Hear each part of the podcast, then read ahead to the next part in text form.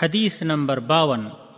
عن عثمان بن عفان رضي الله عنه قال قال رسول الله صلى الله عليه وسلم من اتم الوضوء كما امره الله تعالى فالصلوات المكتوبات كفارات لما بينهن.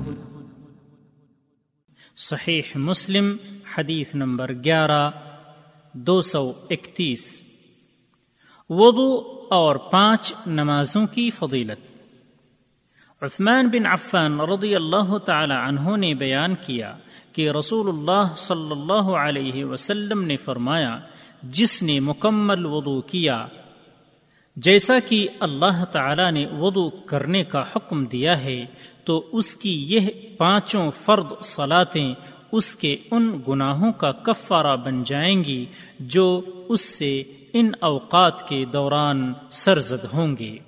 فوائد نمبر ایک، وضو ایک اہم عبادت ہے۔ اللہ نے اس پر عظیم اجر و ثواب مرتب کیا ہے اور یہ گناہوں کے مٹنے اور بلندی درجات کا سبب ہے۔ اس لیے ایک مسلمان کا اس کا اہتمام کرنا ضروری ہے اور اس کے آداب و شروط اور نواقد کا علم حاصل کرنا بھی ضروری ہے۔ نمبر دو، اس حدیث میں کامل اور احسن وضو کرنے کی ترغیب ہے اور بھرپور قمانینت اور خوشو و خدو کے ساتھ نماز قائم کرنا ہے۔